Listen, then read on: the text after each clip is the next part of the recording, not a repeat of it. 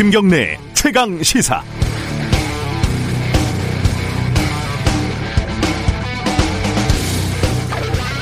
강경화 장관 남편이 이 와중에 미국에 요트를 사러 갔다, 뭐 이런 기사를 보고 꽤 고민을 해봤습니다. 제 머릿속에 김경래 A라고 해보죠. 김경래 A는 이렇게 말을 합니다. 일단 법을 어기는 것도 아니고 단체 여행을 가는 것도 아니고 은퇴도 했겠다. 자가격리 기간 이런 것도 부담이 없고 방역에 해가 되지도 않고 십 년간 일을 해서, 수십 년간 일을 해서 모아놓은 돈도 있고 아마 그 사람의 인생의 로망일 것 같은 요트를 사러 갈 기회를 놓쳐야 하는가? 김경래 B는 이렇게 얘기를 합니다. 코로나 방역 때문에 정부가 여행을 자제하라고 했는데 게다가 부인이 외교부 장관이고 남들은 여행 가고 싶어도 못 가는 사람이 허다한데 연휴 기간에 고향에 가는 것도 자제하라는 판국에 이럴 때 요트 사러 미국에 가는 건 너무 무책임한 거 아닌가? 다시 김경래 A가요. 아니 그 사람이 무슨 공인인가? 와이프가 공인이지. 한 개인의 사생활까지 감나라 배나라 하는 건가? 다시 김경래 B는 코로나 때문에 신혼여행도 못 간 사람들을 생각해보자. 이건 방역의 문제가 아니라 감정의 문제라고. 그 정도 공감 능력도 없나? 교수식이나 했으면서. 이렇게 김경래 A와 B는 하루 종일 싸웠습니다. 그런데 추석 이동 자제를 부탁하고 대신 마음을 보내자고 호소하던 이낙연 대표가 추석날 봉화마을에 참배를 간 건 또 어떻게 봐야 하나요? 여기서 김경래 A는 좀 궁색해졌고 김경래 B도 좀 지쳤습니다. 시월 육일 화요일 김경래 최강시사 시작합니다.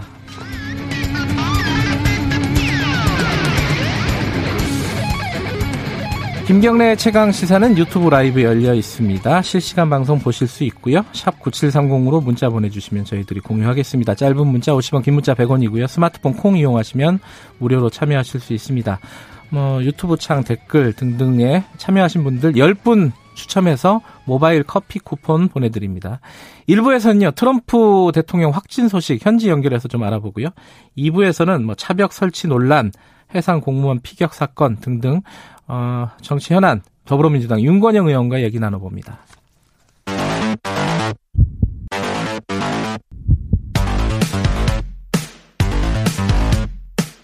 오늘 아침 가장 뜨거운 뉴스.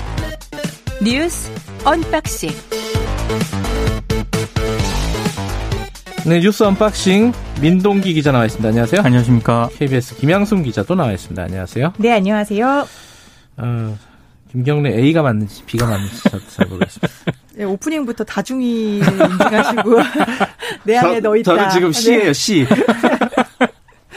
아, 재정 건전성 얘기가 갑자기 나온 이유가 뭐 기재부에서 재정 준칙 이런 걸 만든다는 거잖아요. 이게 내용이 정확히 뭐예요? 그러니까 재정 준칙이 이제 국가 채무, 재정 적자 등 재정 건전성 지표의 목표를 정해 가지고요. 네. 이걸 이제 관리하도록 하는 그런 규범을 말하는데 정부가 이천이십오년부터 국내 총생산 대비 국가 채무 비율을 육십 퍼센트 그리고 통합재정 수지, 그러니까 총수입에서 총지출을 뺀 거를 말하는데요. 이걸 마이너스 삼 퍼센트가 넘지 않도록 관리를 하겠다. 어제 기재부가 이렇게 밝혔습니다. 그러니까 만약에 이제 한도가 넘어가게 되면은 건전화 대책을 의무적으로 마련한다는 그런 내용도 포함이 됐는데, 근데 이제 어, 경제 위기나 둔화 때에는 한도 적용을 일시 면제하거나 또 일부 완화할 수 있도록 그렇게 방침을 발표를 했거든요. 네. 물론 이제 구체적 기준 같은 거는 전문가 협의 등을 거쳐서 마련할 예정인데, 이 재정 준칙 발표를 두고 찬성하는 쪽, 반대하는 쪽, 이 격론이 좀 벌어지고 있습니다. 그러니까 지금 이제 코로나 상황에서 재정을 지속적으로 확대하고 있잖아요. 네. 그래서 이제 어, 재정이 상당히, 뭐랄까, 빚이 많아지고 있는 거잖아요. 쉽게 말하면. 그렇죠. 그 부분에 대해서 어떤 준칙을 마련해야 된다. 이게 기재부의 입장인데, 네. 뭐, 저도 신문들 잠깐 보니까, 그러면 뭐 사 년 동안 계속 뭐 이천이십오년까지 펑펑 쓰겠다는 거냐, 뭐 이런 식으로 얘기를 하더라고요. 그러니까 보수 언론이 그렇게 얘기를 하고 네, 있죠. 그러니까 여기에 지금 찬과 반이 있는 건데, 찬성하는 쪽 입장은 뭐가 있을까요? 그러니까, 어, 주로 이제 조중동과 같은 보수 언론은 네. 예외 규정을 폭넓게 두고 도입 시기도 다음 정부 때인 이천이십오년으로 미뤘다. 예. 그러니까 나라빚 관리 의무를 지금 문재인 정부 스스로 면제했다면서 비판을 하긴 했는데 비판은 하는데 예, 재정 준칙은 필요하다. 필요하다. 좀 더 강화를 아, 해야 된다. 조금 복잡하네요. 예, 예. 이런 입장이고요. 예. 더불어민주당은 재정 준칙이 있는 유럽연합도 지금은 코로나십구 때문에 예, 확장을 하고 있다는 거죠. 예. 어, 더 이제 돈을 써야 된다, 정부가. 이런 음. 입장이기 때문에 재정 준축은 필요성이 없다, 이런 점을 강조를 하고 있는데 이 두 입장이 강하게 지금 부딪히고 있는 상황입니다. 이게 국회를 통과를 해야 되는 거죠? 국회를 통과해야 되는데 이게 국회 통과하기가 좀 만만치 않은 게요. 어, 재정 준칙을 더불어민주당은 반대를 하고 있고 어, 국민의힘 같은 경우는 또 도입을 해야 된다라고 주장을 하고 있긴 한데 다 지금 또 부정적이에요. 이게 왜냐하면 어, 확장적 재정이 필요하다는 게 더불어민주당 입장이고 지금까지 반대를 해왔거든요. 근데 어, 국민의힘 같은 경우에는 이거는 맹탕 준칙이다. 오히려 음. 더 강화해야 된다라는 네. 입장이기 때문에 둘 다 지금 부정적이기 때문에 아, 지금 뭐 기재부가 도입한 재정 준칙이 국회에서 통과되기가 상당히 어려운 그런 상황입니다. 그러니까 여야가 둘 다 반대하는데 반대 이유는 다르다. 그러니까 주요 경제정책 발표할 때는 당정 협의를 하잖아요. 예. 근데 이번에는 더불어민주당하고 기재부가 아예 협의조차도 안 했어요. 그러니까 기재부는 우리 할 일 한다. 뭐 이런 입장인 것 같아요. 기재부 지금. 입장에서는 당연히 음. 국가 재정을 관리를 해야 되니까. 음. 근데 이제 한쪽에서는 그래도 이제 코로나가 있는데 확장적 재정이 당분간은 필요하다라는 그렇죠. 입장인 거고 다른 쪽은 어떻게 쥐어 틀어맬 거면은 좀 더 빨리 하고 좀 더 강경하게 해야 된다. 그래서 음. 국회 통과는 좀 난항일 것 같다라고는 하는데 음. 일단 이 재정 건전성이라는 게 굳이 현재 지금 준칙을 재정하느냐 아니면은 이게 없으면 난리가 나느냐 하면은 또 그렇진 않거든요. 예. 일단 기재부에서 제대로 관리 를 하고 있을 거라고 그렇죠. 보고 있고 우리가 국가 빚, 즉 국가 채무에 관해서는 세계에서 탑이에요, 탑. 재정 관리를 굉장히 잘하고 있기 때문에 지금 현재적으로서의 재정 적자를 당장 준칙까지 만들어가지고 억제해야 되느냐라는 부분은 좀 논의를 할 시간은 있는 것 같습니다. 예, 국회에서 좀 논의가 필요한 사안인 것 같고 오늘 아침 신문을 보니까 어, 연평도 그 공무원 피격 사건 관련된 기사가 꽤 많았어요. 뭐 크게 한 두 가지쯤 되는 것 같은데 아들이 쓴 편지, 어, 음. 손편지. 대통령에게 쓴 거죠? 네, 맞습니다. 대통령에게 쓴 손편지. 그게 하나가 있고 수색 과정에서 좀 미온적이었다라고 어, 질책하는 뭐 그런 기사들이 좀 있었어요. 어, 수색 과정에 뭐가 문제가 있었다는 겁니까? 이건 동아일보 단독 기사였는데요. 이 네. 수색 과정에서 이게 지금 이분이 어, 사라졌다, 실종됐다라고 하고, 그 다음에 네. 수색을 하는 게 밤이었거든요. 음. 근데 당시에 조명탄을 한 번도 쓰지 않았다. 아하. 그리고 그 이후에 이제 이분이 피격돼서 사망했다라고 한 다음에도 시신이 발견되지 않았잖아요. 네. 그 이후에 지금까지 계속 벌어진 수색 과정에서도 역시 조명탄을 한 번도 사용하지 않았다. 즉, 밤에 수색을 할 때. 이게 조명탄을 밤에 사용하지 않으면은 해역에서 뭐가 보이냐. 음. 아무것도 보이지 않는데 이게 지금 뭐 해경, 해군, 함정, 항공기 해가지고서 한 이십여 대를 투입해서 집중 수색을 했다라고 밝혀왔거든요. 그럼 낮에는 뭐 어떻게 수색을 했는지 모르겠지만 밤에 수색한 거는 맹탕 아니었느냐라는 그런 음. 지적이 있다라고 했는데요. 함정 조명으로 수색을 했다는 거 아니에요? 그렇죠. 쏜 게 조명은 없고 네. 함정의 조명에만 네. 의지를 해서 육안으로 실종자를 찾았다라고 음. 한 건데요. 이게 이제 동아일보가 국민의힘 윤주경 의원실이 합참에다가 자료를 요청을 한 모양입니다. 예. 그래서 합참에서 이제 구조를 주관하는 기관인 해경에서 조명탄을 지원해달라라는 요청이 없었다라고 네. 답변을 했어요. 그래서 이걸 근거로 취재를 해봤더니 조명탄을 사용하지 않았다라고 음. 이렇게 밝힌 거죠. 그러니까 이, 이게 함의하는 게 이 기사를 쓴 의, 의도는 어, 수색을 사실상 보여주기 식으로만 했다. 실제로 뭘 찾는 게 아니었다라는 거고, 결국은 이게 이제 시신이 불탔느냐 안 탔느냐, 뭐 요거까지 이제 사실 거슬러 올라가는 얘기, 연결되는 얘기긴 해요. 그죠? 그러니까 이제 사실관계가 아직 명확하게 밝혀지지 않은 그런 네. 상황이긴 한데요. 저도 이제 그 동아일보 기사를 보면서 엔엘엘 부근에서 네. 어, 조명탄을 만약에 쐈을 때, 네. 북한이, 그러니까 정상적인 지금 상황은 아니라고 저는 판단을 하고 있는데 네. 굉장히 위험한 상황이 초래될 수도 있지 않았을까. 음, 또 다른 어떤 도발이라든가 예. 어, 갈등, 마찰 같은 것들. 그러니까 동아일보는 그걸 눈치보기라고 북한 눈치보기라고 일단 썼던데요. 네. 북한이 어떻게 나올지 모르는 상황에서 그럼 굉장히 좀 신중한 판단이 필요하지 않았나 이런 생각을 좀. 일단 군에서는 해경이 요청하지 않아서 우리는 안 쐈다 이런 그렇죠. 거고, 그죠? 그렇죠. 해경은 또 뭐라 그러는 거예요? 해경에서는 이제 북측의 반발이 우려되고 있는 상황이다라고 네. 하면서, 근데 원래 엔엘엘하고 가까운 곳은 해군이 수색을 한다. 아, 군이 하고 있었다. 네, 가까운 그렇죠. 쪽은. 그리고 먼 곳은 해경이 수색한다라고 하고 음. 있고요. 해 또 해군에서는 구조의 주관 기관은 해경이다라고 음. 하고 있어서 어떻게 보면 지금 서로 떠밀기를 하고 있어서 제가 볼 때 기사의 핵심은 이게 조명탄이 아니라 누가 구조의 주관 기관이냐라는 음. 쪽에 좀 더 힘을 줬어야 하는 게 아닌가라는 생각도 들더라고요. 음. 근데 실제로 예. 엔엘엘하고 가까운 곳에서 네. 바로 근접해 있잖아요. 삼십팔 킬로미터라고 네. 얘기를 했었는데 북한까지. 그러면은 이게 한밤중에 조명탄을 며칠 동안이나 계속 쐈다면 그렇죠. 이게 과연 북한을 자극하지 않았을까라는 음. 생각이 들고 실제로 동아일보 기사에서도 이런 표현이 등장을 해요. 엔엘엘과 먼 곳에서 실종 사건이 벌어졌을 때 예컨대 동해라든가 아니면 음. 제주도 해상에서는 조명탄을 썼다라고 음. 얘기를 합니다. 그렇다면은 엔엘엘과 가까운 해상, 즉 서해안에서 어떤 실종 사건이 벌어졌을 때는 그간 어땠었는지 그러한 팩트들은 좀 드러나고 있지 않아서 좀 추가적인 상황이 필요할 것 같습니다.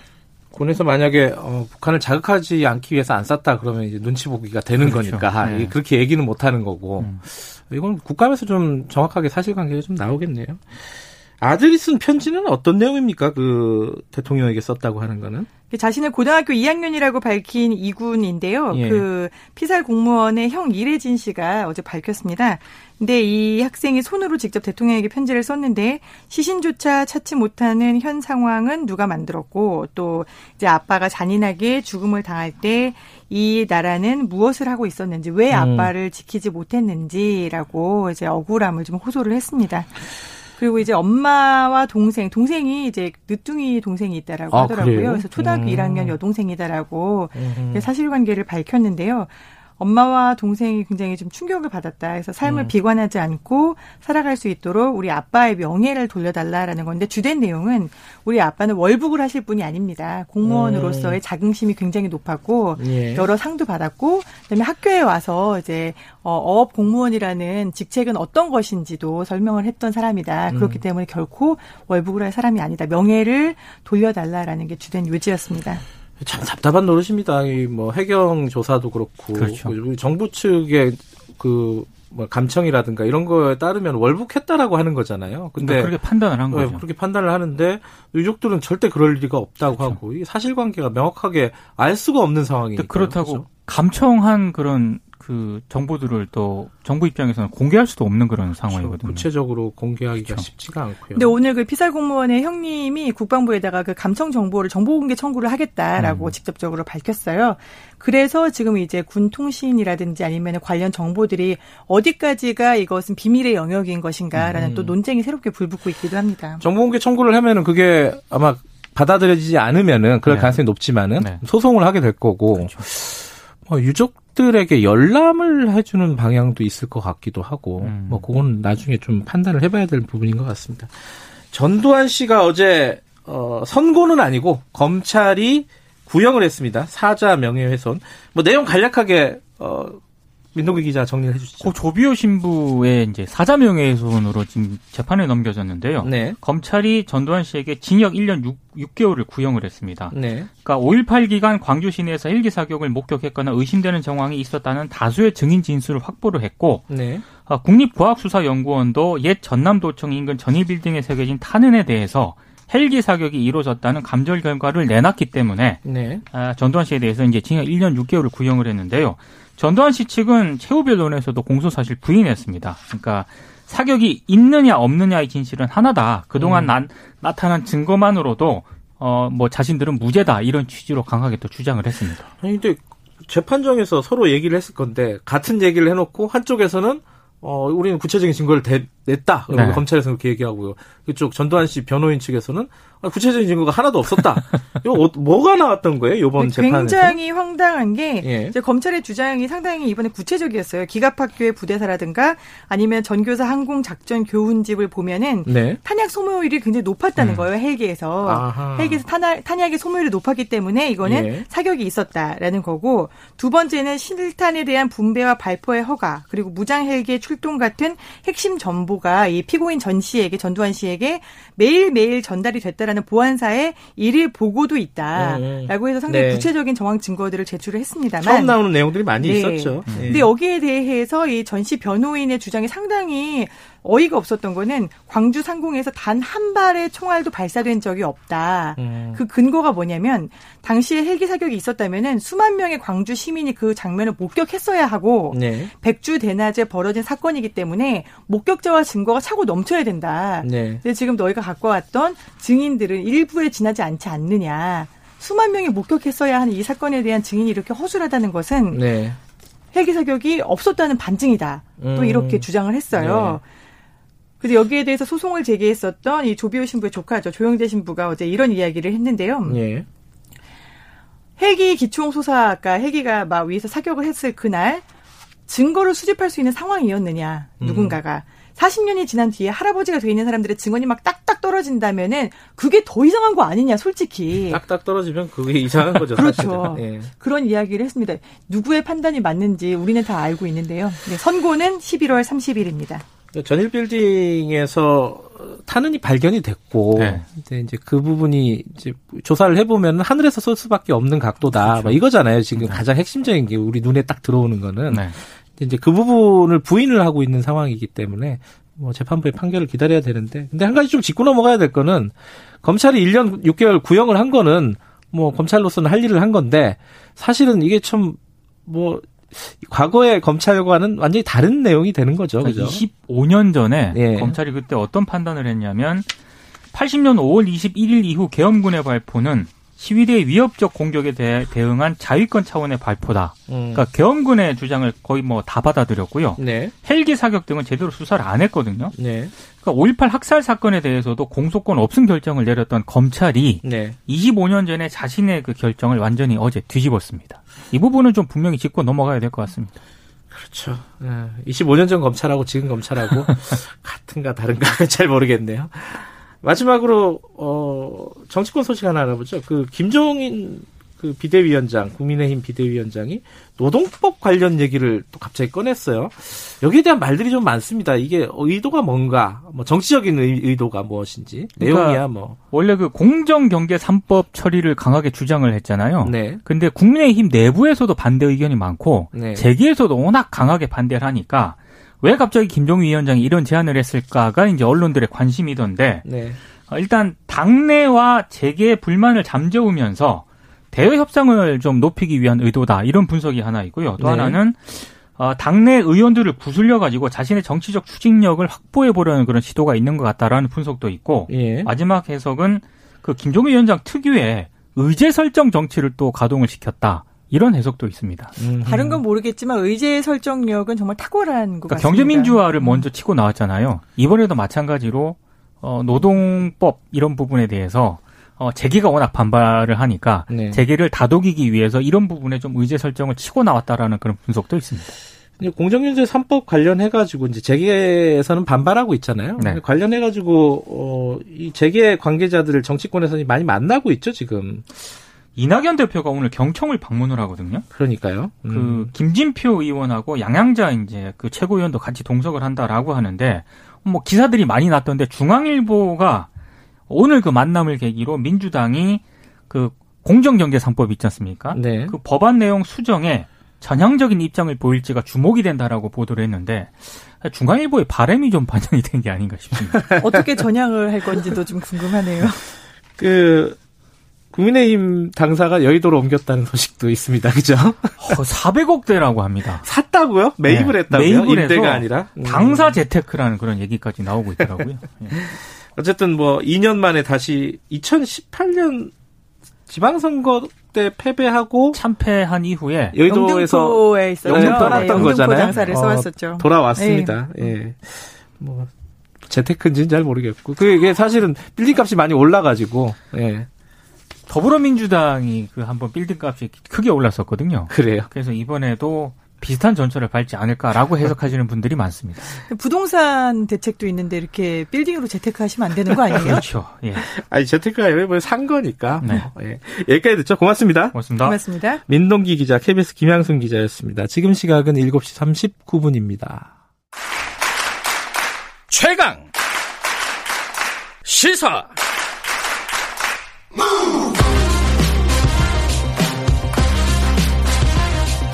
지금 여러분께서는 김경래 기자의 최강 시사를 듣고 계십니다. 예, 미국 대통령 선거 어, 얼마 남지 않았는데 지금 트럼프 대통령이 코로나십구 확진이 돼서 대선이 어떻게 돼가고 있는 건지 걱정이 되기도 하고, 미국 일이 남의 일이 아니지 않습니까? 어, 근데 트럼프 대통령이 어느 정도로 심각한 상황인지, 어, 또 건강한 건지 아닌지 뭐 여러 가지 좀 헷갈리는 상황입니다. 어, 현지 좀 연결해가지고 자세한 얘기 좀 들어볼게요. 워싱턴에 있는 어, 노정민 자유아시아 방송 기자 연결하겠습니다. 노정민 기자님 안녕하세요.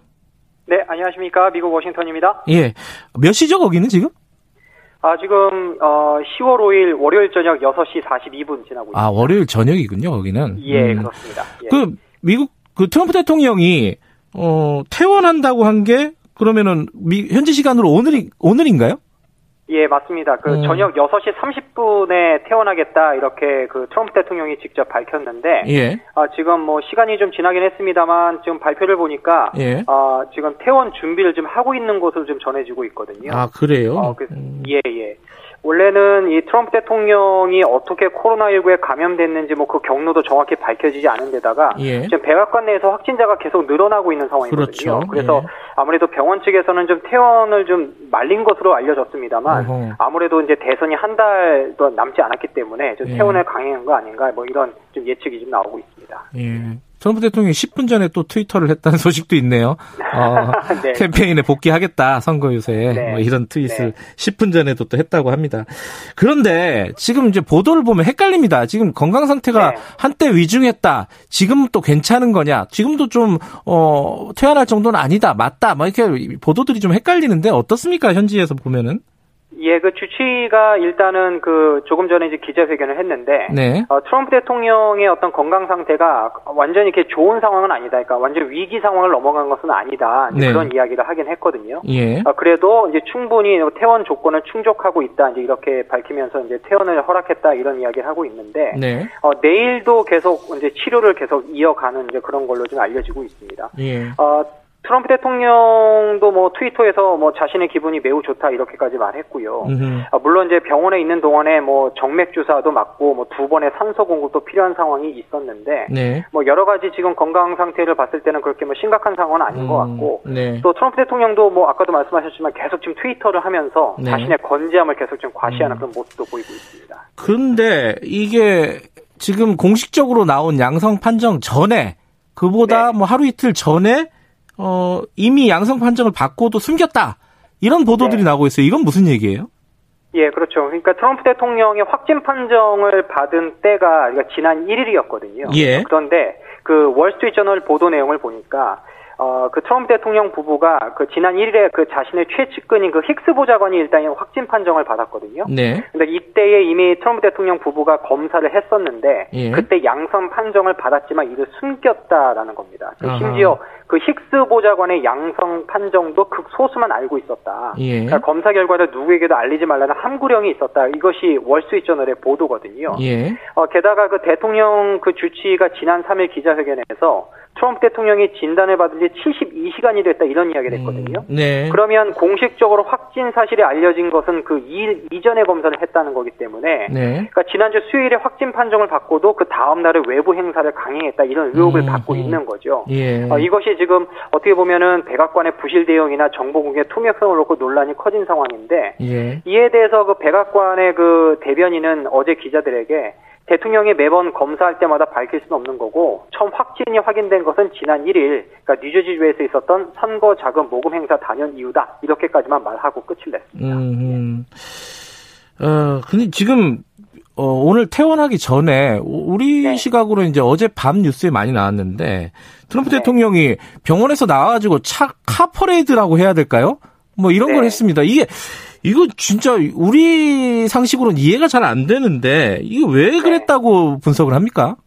예, 그러니까 뭐 물론 의료진과 경호원들이 완벽하게 개인 보호 장비를 착용하고 뭐 동행을 하긴 했습니다만, 네. 뭐 이 같은 행동에 대해서 이제 미국 언론이나 보건 전문가들, 정치권 일반 국민 사이에서 뭐 비판의 목소리가 높은데, 네. 그 씨엔엔 방송이 이 사안을 잘 아는 이제 소식통을 인용한 그 보도 내용을 보니까, 네. 이 트럼프 대통령이 병원 안에 있는 것을 매우 지겨워했고, 네. 또 이런 코로나십구에 걸린 것에 대해서 이제 자신이 매우 약하게 보일 것을 우려했다 이런 이야기를 전했거든요. 네. 그러니까 이제 차를 타고 병원에 나와서 이제 기자들에게 손을 흔든 것으로 보인다 이런 분석이 나오고 있는데 네. 그래도 역시 이제 트럼프 대통령이 이제 코로나십구 대응에 미흡했다라는 책임론에 지금 직면해 있는 때에 예. 본인이 좀 더 이 격리 십사 일간의 어떤 격리 기간 이 지침을 좀 더 지키고 그랬어야 되는데 사흘 만에 병원 밖으로 나간 것 자체가 문제다. 게다가 이 경호원들의 안전에도 심각한 위협을 준 것과 다름없지 않느냐, 이런 비판이 지금 커지는 상황입니다. 어, 지금 씨엔엔 보도, 지금 말씀하시는 중간에 씨엔엔 보도, 네. 씨엔엔이 트럼프 대통령이 퇴원을 했다, 이렇게 보도를 했네요. 아, 지금 많이 했군요. 예, 예, 이 분 전에 예. 보도를 했다고 합니다. 네. 퇴원을 했는데, 근데 지금 이제 이 확진 과정과 병원에서 입원했었을 때 벌였던 어떤 행동들, 이런 것들에 네. 대해서 미국 국민들은 어떤 반응을 보일지 그게 제일 궁금합니다. 이제 우리로, 우리 시각으로 보면 잘 상식적으로 이해가 안 되는 측면이 많은데, 미국 네. 국민들은 어떻게 반응하고 있는지 이게 궁금해요. 예, 물론 이제 트럼프 대통령이 지지자들 같은 경우에는 네. 뭐 트럼프 대통령의 빠른 쾌유를 기원하는 그런 발음을 나타내고 있고, 이제 뭐 일반 국민도 이제 그렇겠죠. 그런데 네. 아무래도 이제 일반적인 정서상으로 볼 때 예. 트럼프 대통령이 이 확진 판정을 받은 것은 이 본인의 어떤 그 잘못된 어떤 그 대응에 따른 것이 아니냐, 이제 본인 잘못이 아니냐, 이런 의견이 좀 많거든요. 예. 그러니까 최근 한 여론조사를 보니까 그 응답자의 육십 퍼센트가 트럼프 대통령이 코로나십구에 대한 예방 조치를 취하지 않은 점을 지적을 했고, 네. 또 응답자의 절반 이상이 대통령 본인의 잘못이다, 이렇게 답을 아하, 했거든요. 예. 그러니까 트럼프 대통령이 그동안에 사실 코로나십구 위험성을 좀 약간 낮게 여기고, 뭐 예. 현장 유세를 많이 다니거나, 뭐 학교, 사업체 막 열어야 된다, 이런 주장을 해서 비난을 많이 받았잖아요. 예. 게다가 코로나십구가 곧 종식될 것이다, 이렇게 언급을 했음에도 불구하고 곧바로 본인이 이제 바이러스에 감염되면서 음. 어찌 보면은 좀 코로나십구 대응면에 좀 적지 않은 타격을 받은 게 아닌가, 이런 좀 정서가 좀 있는 것 같습니다. 그러니까 미국 국민들은 어 이게 그 지금 미국에서 사망자만 이십만 명이 넘잖아요. 예, 이런 감염자가 사... 칠백만 넘고요. 예, 예. 그 이런 상황에서 대통령이 확진된 데다가 확진된 사람이 또 아니 뭐 코로나 두려워하지 말라 이렇게 얘기하는 게 미국 예. 국민들한테 설득력을 가질까? 뭐 지지자 아. 지지층에서도 그렇고 예, 어떻게, 좀... 어떻습니까 분위기가? 예, 그 이야기에 대해서도 지금 언론들의 비판이 음. 좀 굉장히 심한데요. 네. 아, 지금 퇴원을 앞두면서 그 트럼프 대통령이 코로나십구를 두려워하지 말라 이런 메시지를 남겼잖아요. 그렇죠. 예. 근데 말씀하신 대로 지금 미국에서 칠백사십만 이상의 감염자가 나오고 이십만 명 이상의 사망자가 나왔는데 네. 과연 이 코로나십구 두려워하지 말라란 메시지가 과연 이게 이치에 맞느냐 이제 이런 음. 어, 바로 뭐 씨엔엔 방송이나 다른 언론들에 대한 비판이 있었고 예. 오히려 지금 퇴원을 앞두고 지금 코로나십구 위험성을 어깨 지금 낮게 평가한 거 아니냐. 그러니까 음. 코로나십구는 오히려 우리가 극복할 수 있다. 자기는 잘하고 있다. 이런 거를 좀 더 보여주기 위한 네. 트럼프 대통령의 어떤 그 모습이 아니냐 이런 음. 비판의 목소리도 좀 나오고 있습니다. 지금 그 대통령 트럼프 대통령이 어, 확진이 안 됐는데 안 걸렸는데 네. 일부러 걸린 네. 척한다. 이게 뭐 나중에 이제 어, 뭐야 코로나를 극복한 사람 뭐 이런 느낌으로 등장하려고 뭐 이런 음모론도 있어요. 이, 여기에 대해서는 뭐 미국에서 말들이 좀 있습니까? 아 그. 거기에 대해서는 지금 전혀 의혹을 제기하는 그런 분위기는 좀 아닌 것 같아요. 아, 그래요? 음. 예. 게다가 뭐 트럼프 대통령이 지금 하루가 아쉬운 대선 국면에서 네. 일부러 이게 코로나십구 감염되면서까지 역대급 연기를 할 필요가 없다. 예. 아무리 트럼프 대통령이라도. 예. 예, 그렇죠. 그거는 지금, 지금까지 봐, 보기에는 뭐 사실 무근인 것 같고. 예. 자, 근데 지금 대선 얘기 하셨으니까. 요번 네. 상황으로, 그 코로나 확진 요번 상황으로 바이든하고 지금 격차가 더 벌어졌다면서요? 예, 그 일 차 토론회 이후에 그 여론조사를 보니까 네. 바이든 후보가 트럼프 대통령보다 더 잘했다 이런 여론조사가 나왔거든요. 네. 바이든 후보에 대한 호감도는 높아졌는데 트럼프 대통령에 대한 호감도는 더 낮아졌고요. 음. 그래서 토론회 이전에는 그 두 후보 간의 지지율이 뭐 적게는 사, 오 퍼센트에서 많게는 칠, 구 퍼센트까지 바이든 후보가 좀 앞선 것으로 나왔는데 네. 이 토론회 이후에 보니까 두 후보의 지지율이 더 벌어졌습니다. 게다가 아하. 코로나십구 이후에 또 여론조사 해보니까 네. 더 벌어졌는데 그 월스트리트저널 여론조사를 보니까 어제자입니다. 네. 전국 지지율이 십사 퍼센트까지 벌어졌고요. 아하. 씨엔엔 방송도 지난 사일 여론조사를 보니까 십 퍼센트까지 벌어졌거든요. 예. 그런데 전국 지지율뿐만 아니라 제가 조금 전에도 좀 확인을 해봤는데 예. 경합주가 중요하잖아요. 예. 그러니까 플로리다나 펜실베니아, 미시건, 위스콘신 다 중요한 경합주인데 여기서도 지금 바이든 후보가 트럼프 대통령에게 좀 많이 앞서 있습니다. 그래서 음. 여론조사만을 볼 때는 이 트럼프 대통령으로서는 결국 쉽지 않은 대선이 되지 않겠느냐 이런 판단입니다. 민주당 바이든 후보 같은 경우는 이번 상황을 또 활용해가지고 어, 트럼프 대통령을 뭐 강하게 공격을 하겠죠?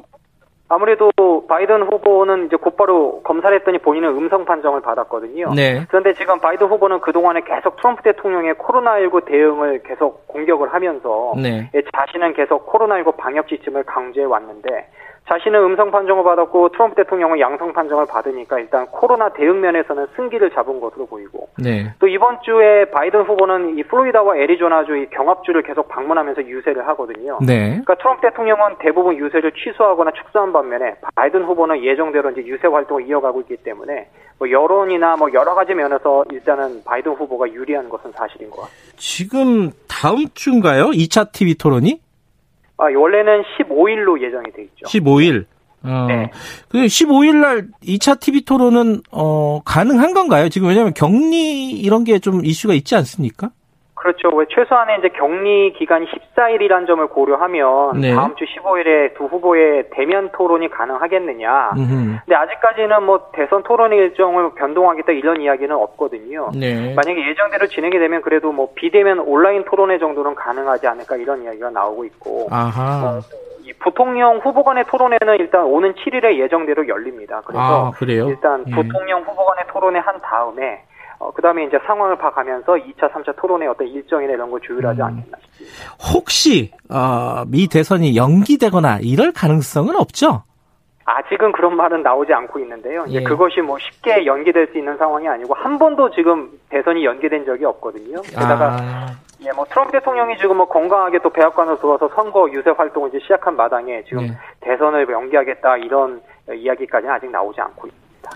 알겠습니다. 아, 미국 아직 코로나 심각하니까 몸 조심하시고요. 다음에 또 연결하겠습니다. 예. 고맙습니다. 예, 고맙습니다. 예, 워싱턴에 있는 노정민 자유아시아 방송 기자와 트럼프 대통령 상황 어, 좀 알아봤습니다. 방금 퇴원했다고 하고요. 미국 대선은 뭐 지금 상황으로 봐서는 예정대로 진행이 될 것 같다는 말씀이었습니다. 자, 아, 일 분 여기까지 하고요. 잠시 후 이 부에서는요. 어, 윤건영 의원과 함께 어, 정치 현안들 좀 알아보는 시간 가져보겠습니다. 잠시 후 여덟 시에 이 부에서 돌아오겠습니다. 여덟 시에 뵙겠습니다.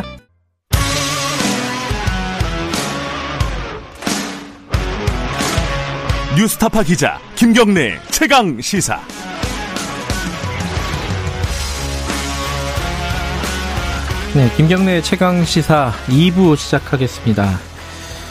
어, 국정감사가 내일부터 시작이 됩니다. 어, 국정감사 때 여러 가지 정책적인 현안들도 많은데 정치적, 정치적인 논란들도 여러 가지가 있습니다. 어, 예컨대 뭐 강경화 장관 남편의 해외여행 문제라든가, 그리고 또 개천절 집회 때 차벽이 설치가 됐었는데 한글날 때 또 설치가 되는 것인지 뭐 이 부분도 좀 궁금하고요. 또 해상 공무원 피격 사건, 이거는 아마 최대 쟁점 중에 하나가 될 것 같습니다. 어, 국회 정보위원, 어, 또 외통위원이신 윤건영 의원 좀 연결해가지고 저희들이 관련 현안 좀 여쭤보겠습니다. 의원님 안녕하세요. 네, 안녕하세요. 윤건영입니다. 네. 뭐 여쭤볼 게 많아가지고 뭐부터 물어봐야 될지 사실 좀 난감한데, 이 그 차벽 얘기부터 좀 해볼게요. 네. 네, 시월 삼일 개천절에 차벽이 설치가 됐는데 이게 네. 어, 일각에서는 네. 이명박 정부 때 만들었던 이른바 어, 그때 네. 많이들 불렀던 명, 명박산성하고 똑같은 거 아니냐, 본질적으로 네. 네. 어, 재인상성이라고 이름을 붙여가면서 네. 민주주의가 후퇴하는 거 아니냐, 뭐 이런 우려들을 표하는 쪽이 있습니다. 그건 뭐 보수적인 쪽도 그렇고 좀 진보 시민단체 쪽에서도 그런 얘기들이 나오고 있어요. 이거 어떻게 보십니까, 이거? 방금 그렇게 말씀하신 음. 분들이 이제 주호영 야당 대표라든지 이런 분들인데요. 예, 예. 저는 좀 대단히 유감이라고 생각합니다. 유감, 정부를 예. 비판하는 것은 좋은데 이번 예. 건은 내용과 방향 모두가 틀렸다고 생각합니다. 예. 어, 전체 국민을 생각하지 않고 집회 주최하시는 분들의 자유만 생각하는 것 음. 아닌가라는 생각이 있고요. 네. 어, 집회를 하고자 했던 분들의 표현의 자유도 중요하지만 네. 국민 다수의 안전과 생명 또한 매우 중요하다. 정부는 네. 그것을 지켜야 될 책무가 있다라고 생각을 하고 네. 아까 말씀하셨던 명박산성과 음. 이번 코로나 차벽은 본질적으로 다릅니다. 네. 무엇을 막고 지켰냐가 다른데요. 음. 명박산성은 민주주의를 막았고 청와대를 지켰던 겁니다. 네. 그러나 이번 코로나 차벽은 코로나 유, 유행을 막았고 음. 그리고 국민으로부터 코로나십구를 지켜냈, 국민을 지켜냈던 거죠. 음. 특히 앞서 말씀하셨던 민주주의 후퇴라든지 계엄령 네. 운운하는 것은 좀 도저히 납득하기가 어려운데요. 네. 문재인 정부 들어서 이전 정부에서는 도저히 불가능했던 네. 청와대 코앞까지 집회를 허용했습니다. 아시는 바와 같이 정광훈 목사가 청와대 앞길을 막아놓고 몇 달 동안 아침 저녁으로 집회를 했던 바가 있고요. 네. 이, 이런 사안들을 이명박 박근혜 정부 때는 불가능했던 일입니다. 음. 아울러서 언론 자유지수라든지 민주주의 지수 모두가 이전 정부에 비해서 월등히 개선되었다라는 음. 말씀을 좀 드리고 싶습니다. 예. 근데 이게 이 차벽과 관련된 논란들은 과거부터 쭉 있어 왔는데, 물론 상황은 다 다르지만요. 네. 어, 헌재에서 한번 이걸 위헌으로 판단한 적이 있었잖아요. 이천십일 년도에. 네네. 어, 그때와는 다르다고 보시는 건가요? 맞습니다. 그 당시에 헌법재판소 위헌 판결의 내용을 잘 봐야 됩니다. 제가 네. 간단하게만 소개해드리면 예. 당시에 광화문 차벽 설치 부분은 급박하고 명백하며 중대한 위험이 있는 경우에 한해 비로소 취할 수 있는 거의 마지막 수단이다라고 명시를 했습니다. 네. 저는 헌재 판결 그대로가 맞다라고 생각합니다. 지금이 바로 코로나십구로 인해서 음. 국민의 생명과 안전이 명백하며 중대한 위험이 있는 상황인 겁니다. 네. 어, 지난 팔월 광복절 집회로 인해서 어떤 일이 났는지 우리 모두 알고 있지 않습니까? 네. 엄청난 고통을 겪었고 불필요한 사회적 비용을 지출한 것이 있는데 네. 다시 그런 대규모 집회를 하겠다고 하는데 그냥 두고 보는 것이 맞나? 음. 정부가 그럼 아무것도 하지 말라는 거냐? 네. 아, 국민의 생명권을 지키는 조치는 좀, 좀 저는 과하다 싶어도 불가피하다라는 생각이 음. 듭니다. 이게 이제 우려는 그런 게 있습니다. 이게 한번 이렇게 되면은 나중에 네. 이 지금 네. 조치가 만약에 불가피한 조치라고 하더라도 네. 나중에 또 이런 핑계를 대면서 그때 하지 않았느냐 이래가지고 좀 남발될 가능성 이런 네. 어떤 선례가 되지 않을까 이런 걱정들도 있어요 사실. 어, 충분히 그럴 수 있습니다. 예. 어, 자유권 자유권의 관점에서 보면 그럴 수 있는데요. 예. 저는 국민적 공감대와 국민적 상식이라는 게 있다고 음. 생각합니다. 네. 네. 어, 저 개인적으로도 차벽을 설치하지 않고 막을 수 있다면 네. 그게 좋다고 생각합니다. 다만 현실적으로 막을 수 없다면 도리가 없는 것 아니냐. 음. 지금은 차벽이냐 코로나 차벽이냐 아니냐가 중요한 게 아니라 코로나 확산을 막는 그 자체가 중요하다. 그런 네. 생각이 듭니다. 코로나 확산으로 보면요. 네. 이 차량 집회를 한다 그랬잖아요. 이 보수단체 네, 네. 쪽에서. 근데 그 부분 네. 중에 일부 아주 이게 두 건만 이제 그 개천절 같은 경우에는 허용이 됐었는데. 네. 나머지 건 또 막았단 말이에요. 경찰에서. 어, 네. 이거는 좀 과한 거 아니냐. 그냥 차량 집회는 뭐 방역하고 크게 무리, 무리가 없다면은 좀 허용해 주는 게 낫지 않을까라는 의견도 있는 것 같아요. 어떻게 보십니까? 이런 거는?